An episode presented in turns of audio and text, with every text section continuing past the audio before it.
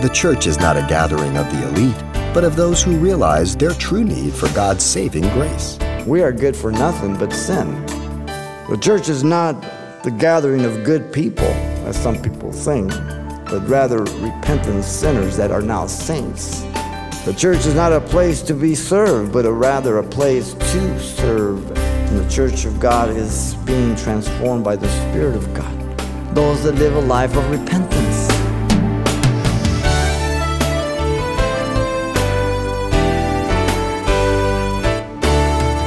Welcome to Simple Truths, the daily half hour study of God's Word with Xavier Ries, Senior Pastor of Calvary Chapel of Pasadena, California. Many motorcycle gangs were formed by returning World War II veterans who were seeking acceptance after being rejected by society. However, this is also the common thread for those who join inner city gangs. The pattern is clear. We're all looking for acceptance, but unfortunately, many times it's in the wrong places. Today, Pastor Xavier returns to the Gospel of Luke as he shares the importance of making the right choice and seeking acceptance into the kingdom of God.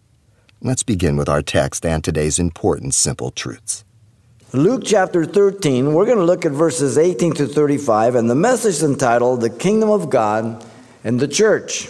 Jesus, here in verses 18 to 35, continues with the theme of the kingdom of God through repentance revealing three truths about the church.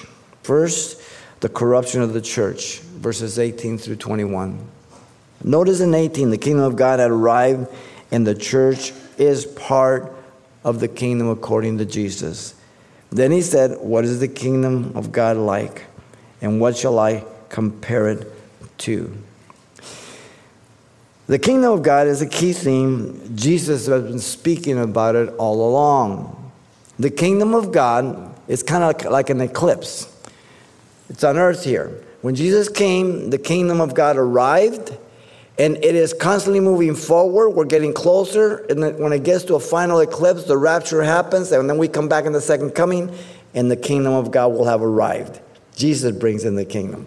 We're part of the kingdom, but not the kingdom itself. So the kingdom is present and yet to come. Now, notice also the kingdom of God in the age of grace is portrayed as being infiltrated, according to Jesus, by two parables. The first parable likens the kingdom of God in the church age to a mustard seed. Uh, listen to his words. It is like a mustard seed which a man took and put in his garden, and it grew and became a large tree, and the birds of the air nested in its branches. There is no punchline in both of these parables. Usually, parables have a punchline, but they both clearly are said to be a comparison to the kingdom of God and the age of grace. Okay? So, by nature of a parable, they compare or contrast. These compare. The question is whether it is a positive or a negative comparison. We must first note that the mustard seed is an herb and is in the form of a bush, very small. But the mustard seed will grow at times abnormally large, 8, 10, even 12 feet. Consequently, the birds confuse what is a bush for a tree and they nest in it. No bird makes a nest in a bush. It's too low, the animals get to as young. And so when this bush becomes abnormally large, it's confused for a tree, and the birds nest in it. Jesus has just preached the gospel and has been preaching the gospel that requires repentance to escape God's judgment, or sinners will perish. Chapter 12, verse 1 to chapter 13, verse 17, it's very, very, very clear. Jesus clearly answers disciples directly that few will be saved in increments, not in numbers. In 23 and 24, we'll get to that. Jesus revealed his people Israel would ultimately reject him and not repent. Luke 13, 34 and 35 will tell us that. The context of this chapter is negative rejection and unrepentance. The next thing for the proper interpretation is to ask what do the birds mean? Or represent. Birds in Scripture always represent evil. Always. The parallel passages in the Synoptic Gospels, Matthew and Mark, the other two, follow the parable of the sower of the seed. And Jesus said, he interpreted for us that the birds are evil, calls them Satan. They devoured the seed of the gospel preached. Matthew 13, 4, 32, Mark 4, 4, 31 and 32. And we've already seen in Luke 8, 5. The birds snatched up, harpazoed the seed from the hard ground. Therefore, the birds represent the evil men who will be within the church by an abnormal large growth during the kingdom of God. There was a point in time when this is going to happen. Jesus clearly states. We already see a lot of that today. The second parable, verse 20 through 21, likens the kingdom of God in the church age to leaven. And he said, To what shall I liken the kingdom of God? It is like leaven, which a woman took and hid in three measures of meal till it was all leaven. The use of leaven in the Bible is always, always symbolic of evil, even in the figurative sense right here. The meal of bread represents the Word of God. Leaven rots, causing bread to rise. The proper interpretation of the leaven in the meal is one of false teaching and doctrine introduced into the church to corrupt God's Word. And we can clearly see this today. We see it in the past, but we see it in, in great measures today. This interpretation is consistent with the context in the two parables of double warning the mustard seed and the meal and the leaven. So it's emphatic. Double means emphatic. Great danger. 2 Peter 2 1 through 2 says, But there were also false prophets among the people, even there will be false teachers among you, who will secretly bring in destructive heresies, even denying the Lord who bought them, and bring on themselves swift destruction. Here's the key listen. And many, not few, many will follow their destructive ways because of whom the way of truth will be blasphemed. Jesus warned about the corruption of the church. Notice, secondly, comes the proportion comprising the church in 22 through 30. In 22 and 23, the Lord Jesus was questioned about the number of those to be saved. The occasion, and when he uh, went through the cities and villages teaching and journeying towards Jerusalem, Jesus began his journey after Peter's confession of Caesarea Philippi that he was the Christ, the Son of the living God. Remember, we have the line of demarcation in chapter 9, verse 51, as Jesus heads to Jerusalem, walking under the shadow of the cross six months. Jesus is walking uh, through these cities and villages, teaching, uh, not in a straight route, he's making his way down. And uh, he's teaching the people about the kingdom of God by the word of God. And its focus is repentance. And Jesus is walking again under the shadow of the cross. He understands his time is short. He's going to state it for us as we move along. Now, the teaching opportunity presented a question to Jesus from a disciple. It says, Then one said to him, Lord, are there few who are saved? The question is not asking a specific number to be saved. Instead, is asking if the amount of those to be saved is greater than those lost. At the end of 23 and 24, Jesus answered the question indirectly. And he said to them, he changes from the one to the them, strive to enter through the narrow gate, for many, I say to you, will seek to enter and will not be able, underline, will not be able. Jesus spoke directly to the disciples, them, admonishing them to strive to enter through the narrow gate. Forget about how many are going to be saved. Literally, Jesus is saying. He says, Are you saved? Agonize. We're always, well, I mean, are you saved? Got to take care of the rest. The many seeking to enter in, notice, and not able are those who do not respond to the window time to repent. The inability to enter is because you haven't taken advantage of the open door, the time. In 26, notice the argument of many Jews worked against them in greater judgment by not repenting, but just that they hung around Jesus. Because now they respond, Jesus says, Then you will begin to say, We ate, we drank in your presence, and you taught in our streets. Jesus, don't you remember me? I always sat in the front row to the left, second from the right. Jesus plainly reemphasizes he will reject those who had not repented. That's the key.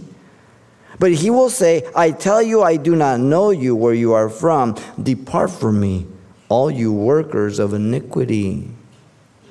This is Jesus, the epitome of love with a broken heart. They perish on their own, not because God rejected them or unconditionally predestined them to be damned, like Calvinists teach.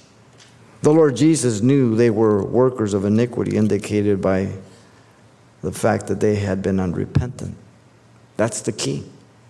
Matthew 7 23, Matthew 25 41 clearly confirms this. Now, notice in 28, the result will be eternal separation from God for these Jews. There will be weeping and gnashing of teeth when you see Abraham and Isaac and Jacob and all the prophets in the kingdom of God and yourselves thrust out. The article is present before weeping and gnashing of teeth indicating there has never been or ever will be any like it. It's a torment of the lake of fire for those who have perished being unrepentant. The Jews that did not repent would see Abraham, notice this, Isaac and Jacob, all the prophets in the kingdom of God, while they were thrust out, driven or cast out, emphatic for not entering in the narrow gate through what? Repentance the door. You decide where you spend eternity, not God, by your opportunity to enter or your lack thereof. Look at 29 through 30. Jesus declared the greatest shock to the Jew that many Gentiles would be saved. Whoa. From the four corners of the earth, it says, they will come from the east, the west, the north, the south, and sit down in the kingdom of God. The Jew utterly looked down on the Gentiles. You know that they exalted themselves. To hear this was the utter offense to a Jew. And 30 says, And indeed there are last who will be first, and there will, are first who will be last. What the heck does this mean? The last are the Gentiles. It's interpreting the previous verse. The last are the Gentile who were far from the kingdom, they will be first. And the first are the Jews who were near the kingdom will be last, not entering into the kingdom. Simple. That's what he's talking about. Okay? But the first represents all who agonize also to enter through the narrow gate, repenting by the gospel, trusting Jesus as their Savior in principle. But in context, he's talking to the Jew. And he's contrasting the Jew to the Gentile to come. The running red thread of this entire section is repentance. You have to be a good, good hound dog scripturally. You must study the Word of God, and even though this section seems to not have connective entities, it does have it. It's the preaching of the kingdom of God and the need of repentance. The different stories is not the connection, it's that red thread that runs through all of these things. You understand? So you've got to stay on the trail when you study the Word of God and not be sidetracked. The result of the change of life and lifestyle, turning away from sin, being a new creation, all things pass away, everything becomes new in 2 Corinthians 5.17.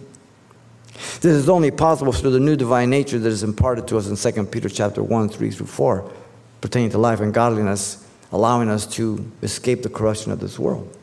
This is for life, abiding in Jesus and his word. Jesus said that in John 15, 4 through 7. If you do not abide in me, you will be cut off. Now, Jesus is the one that suggested, unless you abide, do you think Jesus is just speaking hypothetically? The church is not the gathering of good people, as some people think, but rather repentant sinners that are now saints. We are good for nothing but sin. We're not good. The church is not a place to be served, but a rather a place to serve. Jesus is our example in Mark 10 45. The Son of Man did not come to be served, but to serve and to give his life a ransom for many. The church is not a place where a person can believe whatever they want, but rather only what the Bible reveals. 2 Timothy 3 16 and 17. All scripture is given by inspiration of God. It is profitable for doctrine, instruction, and righteousness, that the man of God may be thoroughly furnished unto every good work.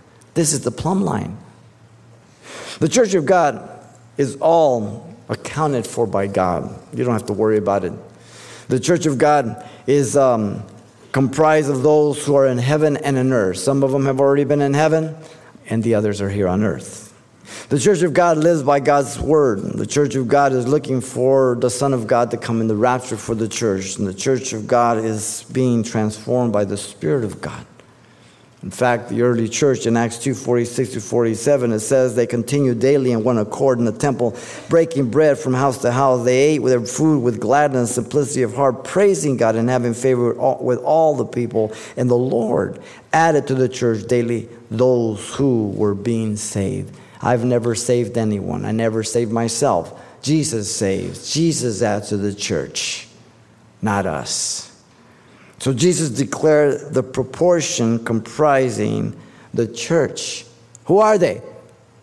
Those that repent, those that live a life of repentance. Simple. Forget about the number. Notice the third truth the distinction of Israel from the church. This is very important 31 through 35. In 31 to 33, the intention to intimidate Jesus by a religious ruler of Israel is introduced at this time. The identity of the man is given on that very day. Some Pharisee came. The Pharisees, the separated ones, remember, they came after the Babylonian captivity from the great synagogue, attempting to protect the law because they had gone into captivity. So they made all these oral interpretations. The problem was that they began to worship the interpretation at the expense of God's word, and they became the epitome of hypocrisy and the enemies of God. And the Pharisees, Sadducees, scribes, and lawyers were all enemies of Jesus.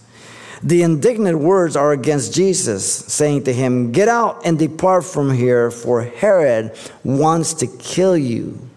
Verse 31. He rejected Jesus commanding him to depart from the jurisdiction of Herod. This is probably Perea on the east side of Jordan. So Jesus is making his way, zigzagging back and forth. He did not realize that Herod couldn't kill Jesus. Jesus already had a death date and a death appointment. He was walking towards Jerusalem, the cross. Jesus would not fear Herod. Look at 32. He had no respect but contempt for Herod. Now, if you think I'm bad, listen to Jesus. And he said to them, Go tell that fox, opposite to courageous and bold. you go tell that weasel, Herod. He had no intention on abandoning the people. Behold, I cast out demons and perform cures today and tomorrow. He would not abandon his goal to be glorified. And the third day I shall be perfected, being raised from the dead. Verse 32. In 33, Jesus would not be deterred from his mission either. He was focused and determined. He did not have much time left. Listen to the words. Nevertheless, I must journey today, tomorrow, and the day following. There's not too many left. He's been in ministry now for almost three and a half years. He's going to be in Jerusalem shortly. He was the prophet of all prophets, for it cannot be that a prophet should perish outside Jerusalem. Deuteronomy 18, 15, and 18. Moses spoke of the prophet of all prophets. And then notice in 34 and 35, the intention of Jesus now was to reconciliate the Jew first. Oh, Jerusalem, Jerusalem, the one who kills the prophets and stones those who are sent to her. Jesus later would say, as he got to Jerusalem, Therefore, indeed, I send you prophets, wise men, and scribes. Some of them you will kill and crucify, and some of them you will scourge in your synagogues and persecute from city to city. Matthew 23 24. You see, the Messiah Jesus was first sent to the house of Israel, to the Jews, but they rejected him as their Messiah. Look at the end of 34. How often I wanted to gather your children together as a hen gathers her brood under her wings, but you were not willing. This is what's called a simile. The picture is one of love and protection, as a hen gathers her vulnerable chicks under her wings to incur the danger and the damage herself. This is the heart of Jesus being poured out. They had the scriptures about his birth, Genesis 3:15, Micah 5:2. We've seen Luke chapter 1 and 2 about his birth. They had the confirmation of his at his baptism. The Father spoke from heaven, the Spirit descended upon him. Jesus went under, identified as the Messiah in Luke 3 21 and 22. They had the very day of the Messiah coming right into Jerusalem on the donkey, Zechariah 9 9, Matthew 21, Luke 19. The personal rejection is a charge, make no mistake of it. Listen, but you were not willing. This is key. You were not willing. They opposed, insulted, and accused Jesus. They constantly rejected and resisted the grace of God. You reject God, you resist the grace of God when you hear the gospel and you don't repent. This is the context. Jesus has expressed it very clearly about the door and will not be able. The Messiah of the Jews ultimately rejected them, and Jesus declared judgment over them. The near future would bring the nation to an end. Look at 35. See, your house is left to you desolate. In 70 AD, Titus ran to Jerusalem, destroyed the city, destroyed the temple, took all the gold, all the furnishings. He killed and pillaged the city, enslaved and sold many Jews, leaving only a small contingency of poor people in the land.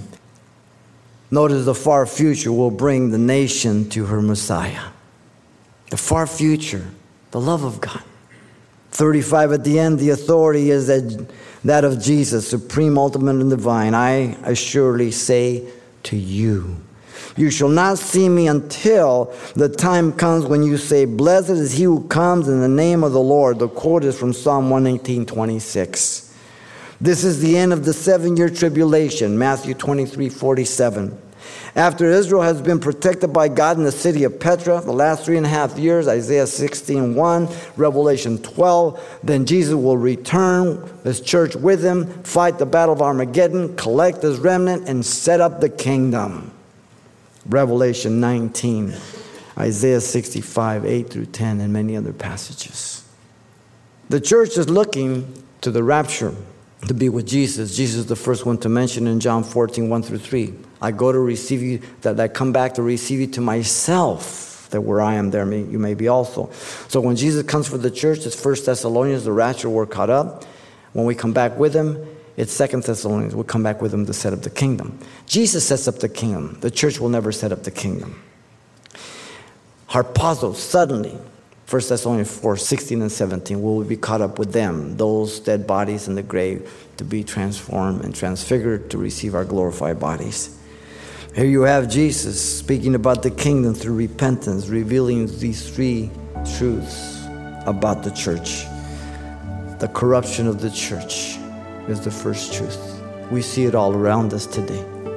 The proportion comprising the church, it's those who have repented. Forget about numbers the distinction of Israel from the church, don't confuse them. They're not the same. Thank God Jesus taught this. now we have to stay on course as good hound dogs. Don't go up rabbit trails. Take heed how you hear and what you hear, Jesus said. There are many who claim to know the path to God. But Pastor Xavier Ries reminds us that we need to listen to the right voice. That's the simple truth he draws from today's study in the Gospel of Luke. And today's message, titled The Kingdom of God and the Church, is available as always on CD for only $4. And by the way, we'll also be including everything Pastor Xavier shared with us the last time we were together as well. Now, once again, the title to ask for is The Kingdom of God and the Church, or simply mention today's date, you can request your copy by writing Simple Truths, 2200 East Colorado Boulevard, Pasadena, California 91107. Or to make your request by phone, call 800 926 1485. Again, that's 800 926 1485. Or the address once again is Simple Truths, 2200 East Colorado Boulevard, Pasadena, California, 91107. And thanks for mentioning the call letters of this station when you get in touch. This helps us track the effectiveness of this ministry in your area. And then join us for more Simple Truths next time with Pastor Xavier Ries. Hope to see you then.